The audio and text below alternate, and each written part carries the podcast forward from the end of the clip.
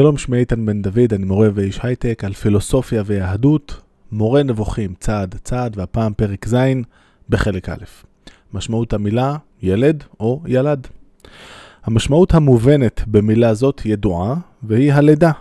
וכרגיל, ציטוט מהמקרא שמראה את הכוונה של הרמב"ם, וילדו לו בנים. אחרי כן הושאל ביטוי זה להבאת הדברים הטבעיים לידי מציאות. והציטוט בטרם הרים יולדו. כלומר, היצירה של דבר מסוים זה גם נקרא ללדת אותו. הוא אף הושאל לציין שהארץ מצמיחה, מה שהיא מצמיחה, תוך דימוי ללידה. יש כאן ציטוט מישעיהו, והולידה והיא צמיחה. אה, במשמעות של אלוהים הוא זה שגורם לארץ ללדת ולהצמיח. כן הושאל הביטוי למאורעות הזמן, המתחדשים כאילו הם דברים שנולדו. כי לא תדע מה ילד יום. זה ציטוט ממשלי. הוא הושאל גם למה שהמחשבות מחדשות, ולסברות ולשיטות המתחייבות מזאת.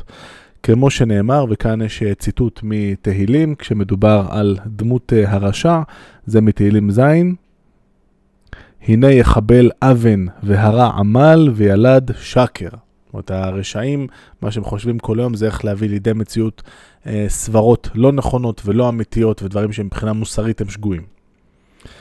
ובהוראה הזאת נאמר, ובילדי נוחרים יספיקו. וזה ציטוט מישעיה, פרק ב', אה, ממש סנטימטר וחצי אחרי שיש לנו את הפסוק המפורסם של וכיתתו חרבותם לעיתים וחניתותיהם למזמרות, לא יישא גוי אל גוי חרב ולא ילמדו עוד מלחמה, יש לנו את בית יעקב לכו ונלכה באור אדוני, ואז את ההמשך שזה פסוק שרובנו לא מכירים, כי נטשת עמך בית יעקב, כי מלאו מקדם ועוננים כפלישתים, ובילדי נוכרים יספיקו.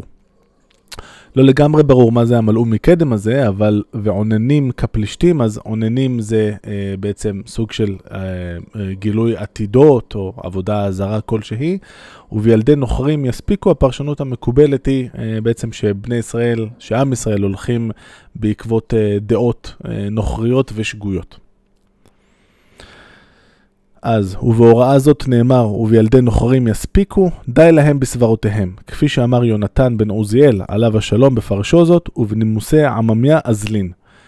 ראינו כבר שהרמב"ם מביא מדי פעם אה, כחיזוקים לדבריו, לא רק דברים של חז"ל, אלא גם את הדברים של אונקלוס, המתרגם של המקרא לארמית.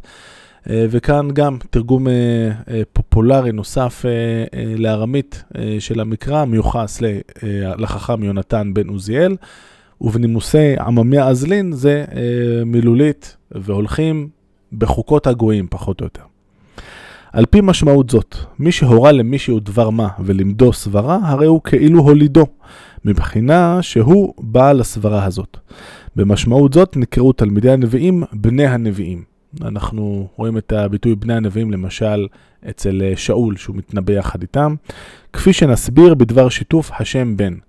וכאן הרמב"ם עושה משהו אה, קצת אה, מפתיע, הוא אומר שהוא עוד יסביר את שיתוף השם בן, כמו שהוא מסביר למשל בפרק הזה את שיתוף השם ילד, אבל האמת היא שאין פרק שמיוחד אה, לשיתוף השם בן, יש כמה אה, פרקים בהמשך של מורה נבוכים, שבהם הוא מתייחס אה, כבדרך אגב גם להטיות של המילה בן. על פי השאלה הזאת נאמר על אדם, ויחי אדם שלושים ומעט שנה, ויולד בדמותו כצלמו, ויקרא את שמו שת, כאן על ה, בעצם על ההולדה של אחי קין והבל, אחרי שקרה מה שקרה, בעצם הבן הבא בתור אה, שהצליח יותר היה כמובן שת. וכבר הוסבר לך לפני כן מהי משמעות צלם אדם ודמותו, ראינו את זה כמובן בפרק א', שם ראינו שמבחינת הרמב"ם, אה, הצלם של, אה, של אלוהים, זאת אומרת, אה, כשהאדם הוא בצלם אלוהים אה, ובדמותו, הכוונה היא לשכל אה, שהשפיע עלינו אה, האלוהים. ומכאן שכל הילדים שקדמו לו, לשת, לא הגיעו לכך שתהיה להם הצורה האנושית באמת, אשר היא צלם אדם ודמותו, ואשר נאמר עליה בצלם אלוהים ובדמותו. ואילו על שת, אשר לימד אותו האדם הראשון והביאו לידי הבנה, ובשל זאת הגיע לשלמות האנושית, נאמר, ויולד בדמותו כצלמו. מכאן למדת שכל מי שלא הגיע לכך שתהיה לו הצורה הזאת, אשר ביארנו את משמעותה, הצורה במשמעות האריסטוטלית, המהות המיוחדת לאדם, שזאת הפעלת השכל, הפעלת הכוח השכלי בדרכים הנכונות, וכמובן כלפי המטרה הראויה, שהרי ייעוד האדם לפי הרמב"ם, כמו שאמרנו ונמשיך לומר, היא הכרת האל כפי כוח האדם. אין הוא בן אדם, אלא בעל חיים, שתבניתו ומתארו, תבנית בן אדם ומתארו.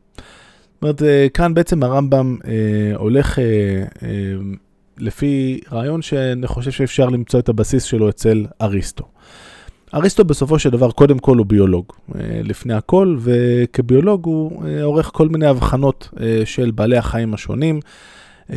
ואחת הקריטריון הבולט, הכי בולט שלו להגדרה של מין מסוים של בעל חיים, זה למצוא את התכונה שמייחדת את בעל החיים הזה.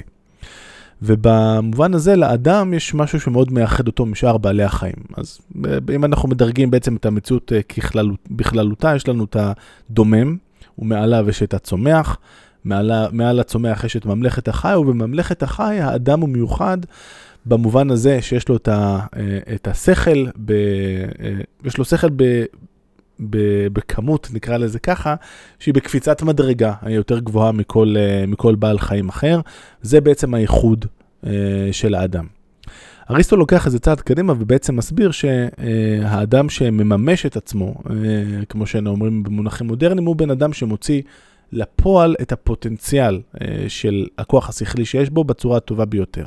זאת אומרת, כמו שאם נחשוב על זה, הבלוט, הוא מממש את עצמו בצורה הטובה ביותר על ידי זה שהוא מצליח להפוך לאלון אה, ולשרוד אה, ול, ולהתפתח ולגדול, ובסופו של דבר גם אה, אה, להיות במצב שהוא יכול לייצר אה, אלונים חדשים.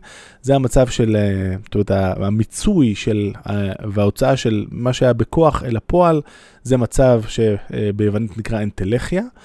והאינטלכיה אצל האדם, אה, בעצם אומר לנו אריסטו, זה אה, בני האנוש שמסוגלים להוציא לפועל עד כמה שניתן את הייחוד שלהם, את המהות המיוחדת שלהם שמפרידה אותם משאר בעלי החיים, שהיא השכל.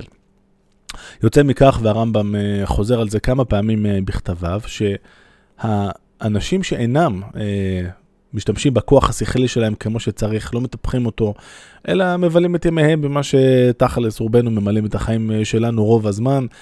אה, במרדף אחרי הדברים הלא נכונים, אה, בסופו של דבר אנחנו לא מביאים לידי ביטוי ולידי מימוש את האנושיות שבנו. ובסופו של דבר הרמב"ם, הזה, הרמב"ם חוזר על העניין הזה כמה פעמים. מבחינתו אין הרבה הבדל בין בן אדם כזה שלא מוציא לפועל את הכושר המיוחד שלו, השכל, לבין כל חיה אחרת, או בניסוח אה, יותר מקובל אצל הרמב"ם, בסך הכל זה בהמה בדמות אדם. נחזור ללשון הרמב"ם כאן. אז, מי שאין לו את הצורה הזאת, ראינו שאין הוא בן אדם, אלא בעל חיים, שתבניתו ומתארו, תבנית בן אדם ומתארו. זאת אומרת, הוא נראה כמו בן אדם, אבל בינינו, אה, סוג של בהמה קצת משודרגת. אלא שיש לו יכולת, לאותו אדם שלא מיצה את uh, כוחו השכלי, אלא שיש לו יכולת שאין לשאר בעלי החיים לגרום מיני פגעים ולעשות מעשים רעים. זאת אומרת, אם יש אה, חזיר בר שמסתובב בחיפה ועושה בלאגן, אף אחד פה לא מאשים את חזיר הבר. הוא חזיר בר, הוא מתחזבר, זה מה שהוא יודע לעשות, נכון? אבל לאדם יש לו גם את היכולת לא רק אה, אה, לפעול לפי הטבע שלו, אלא גם לגרום לדברים אה, רעים ונוראים, בגלל שהוא מנצל את הכוח השכלי שלו לעיתים למטרות שאינן ראויות. זאת מכיוון שהמחשבה ושיקול הדעת שיש לו מוכנים להשגת השלמות שלא הושגה. הוא מפעיל אותם, את היכולות הגבוהות שלו של המחשבה והשכל ושיקול הדעת, במיני תחבולות הגורמות בהכרח למעשים רעים, והמולידות פגעים. מכאן שהוא כביכול דבר הדומה לבן אדם או המחקה אותו. וכן היו ילדי, אה, ילדי אדם אשר קדמו לשת. ואמרו במדרש, כל אותן 130 שנה שהיה אדם נזוף בהן, היה מוליד רוחות, והכוונה שדים. וכאשר נרצה, הוליד דומה לו, כלומר בדמותו כצלמו, שנאמר, ויחי אדם שלושים ומעט שנה, ויולד בדמותו כצלמו. הרמב"ם בעצם מביא כאן אה, מדרש אה, די מפורסם, אה, למי שלא מכיר, יש, יש מדרשים שטוענים שבעצם אדם לא רק הביא ילדים עם חווה שאנחנו מכירים מהמקרא, אלא בשלב מסוים נכנסה לתמונה לילית, שהיא דמות אגדית. אה, שיחד איתו אה, בעצם אה, ילדה שדים ורוחות. הרמב"ם כאן בעצם משתמש במדרש הזה לצרכים שלו, וצריך כאן להגיד רגע מילה על הרמב"ם והאמונה העממית. גם דיברתי על זה בעבר. הרמב"ם הוא, וזה מאוד מתאים לו בתור מי שמעלה על נס את הדרך הרציונלית לראות את הדברים, הוא מאוד נגד. כל האמונה הכללית בכלל, האמונה העממית בעם ישראל בכלל, אם זה אמונה בריחות ושדים, ואם זה אמונה בקמעות, אה, ואם זה אמונה בעלייה לרגל לקברי צדיקים וכולי וכולי, בכל הזדמנות שרק יש לו, הוא מנסה להתנגח בזה, ואנחנו נראה את זה גם כאן במורה נבוכים. מצד שני, יש כאן אה, מדרש, והוא צריך איכשהו להסביר אותו, אבל אה, הוא אוהב אה, לנקוט בדרך שתנסה לראות את הדברים בדרך אלגורית. הוא דיבר על זה גם אה, בהקדמה המפורסמת לפרק חלק. אה, בפירוש המשנה, יצירת המופת הראשונה של הרמב"ם, הוא בעצם מדבר על אה, איך אנשים מגיבים כשהם נתקלים במדרשי חז"ל שלא עולים אה, בקנה אחד עם השכל הישר. הדרך הלא נכונה היא להגיד, טוב, אלה חבורה של פרימיטיבים, מה הם מבינים?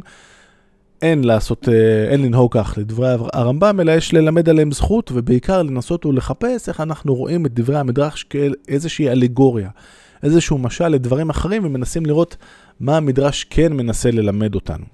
אז כאן אה, הרמב"ם בפרשנות שהוא מנסה לתת למדרש הזה, כמובן הוא לא מציין את לילית או משהו דומה לכך, אומר אה, שבעצם הילדים, אה, מעבר לשט, שהוא זה שהמשיך את, ה, את השושלת של עשרת הדורות, מאדם עד אברהם וכן הלאה, ובהמשך יש לנו את אה, שם ועבר, אה, שבונים אה, כידוע, אה, לפי חז"ל, את אה, בית המדרש הראשון וכן הלאה. אז הדרך של הרמב"ם להתמודד עם המדרש הזה היא להגיד, אוקיי, במשך התקופה הזאת עד שהאדם, עד שאדם נרצע, עד שנסלח לו על החטא שלו, הבנים שהוא הוליד, לא מדובר באמת ברוחות ושדים, אלא זו בעצם אלגוריה לדעות נפסדות, לדעות לא מוצלחות.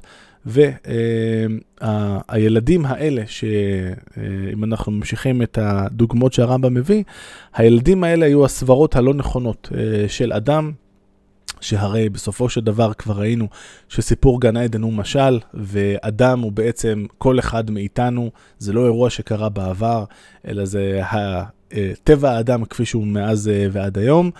ולכן המטרה בעצם של כל הפרק אה, היא אה, להמשיך וככה לעקר מהסיפור של אדם את המרכיבים המיתולוגיים שדבקו בו, זו לפחות פרשנות אחת שאפשר להציג. ועל הדרך, כמו שראינו, הרמב"ם נותן לנו שיעור קטן במה זה רוחות, מה זה שדים. לא, לא מה שהיה לנו ב eighties עם ה Ghostbusters, כדברים כאלה, פחות מה שהרמב"ם רואה ביהדות. עד כאן, להפעם, להתראות.